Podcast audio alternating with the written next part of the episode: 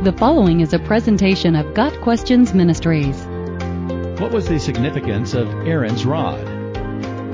Aaron's rod or staff played an important part in God's plan to lead the Israelites out of Egypt and into the Promised Land. In ancient Israelite culture, a rod was a symbol of authority. Shepherds used rods to guide and correct their flocks. When God called the shepherd Moses to lead the Israelites out of Egypt, he demonstrated his power by performing miracles using Moses' rod. God also chose Moses' brother Aaron to perform miracles with his own rod. Aaron's rod was the one that turned into a snake in Pharaoh's court. When the Egyptian magi also turned their staffs into snakes, the snake that had been Aaron's rod swallowed theirs up. It was Aaron's rod that God used to turn the water of Egypt into blood.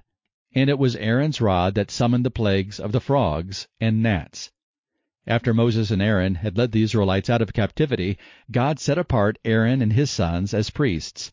The rest of the Levites were to minister to the Lord in the tabernacle, offer sacrifices, and hear from God for the good of the whole nation. The most famous story of Aaron's rod begins with a few of the Levites becoming disgruntled about the extra authority given to Moses and Aaron. In Numbers chapter 16, Korah, who was also a Levite, joined two others, Dathan and Abiram, to incite a rebellion against Moses and Aaron. In verse 3, Korah says to Moses, You have gone too far. The whole community of Israel has been set apart by the Lord, and he is with all of us. What right do you have to act as though you are greater than the rest of the Lord's people?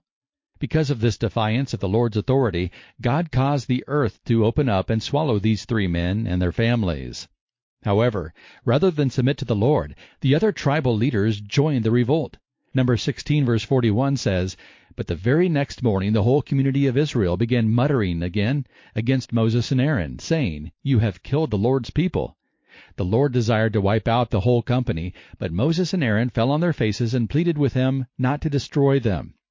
God relented, and instead sent a plague throughout the company of rebellious Israel. The plague killed 14,700 of them. To put an end to the unrest, God once again used Aaron's rod for a miracle. God commanded Moses to have the leader of each tribe of Israel bring his rod or staff to the tent of meeting, with Aaron's rod representing the tribe of Levi. Each of the twelve leaders was to have his name inscribed on his rod. The Lord told Moses, Buds will sprout on the staff belonging to the man I choose. Then I will finally put an end to the people murmuring and complaining against you. Numbers 17 verse 5. They left their rods before the Lord, and in the morning Aaron's staff, representing the tribe of Levi, had sprouted, budded, blossomed, and produced ripe almonds. Verse 8. Aaron's rod didn't just sprout buds, it brought forth flowers and fruit, a clear demonstration of the power of the one who gives life.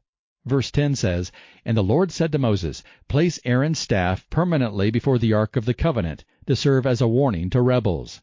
This should put an end to their complaints against me and prevent any further deaths. Hebrews 9 verse 4 tells us that Aaron's rod remained in the Ark of the Covenant as a testimony of God's choice of Aaron and Moses to lead his people. Aaron's rod was also a reminder that God does not put up with rebellion against himself or his chosen representatives on earth. Those who murmur, complain, and cause division within the body of Christ are to be rebuked. God's plans on this earth are far beyond any single human being. He desires that we work together in one accord to obey Him and reflect His glory. Got Questions Ministry seeks to glorify the Lord Jesus Christ by providing biblical answers to today's questions. Online at GotQuestions.org.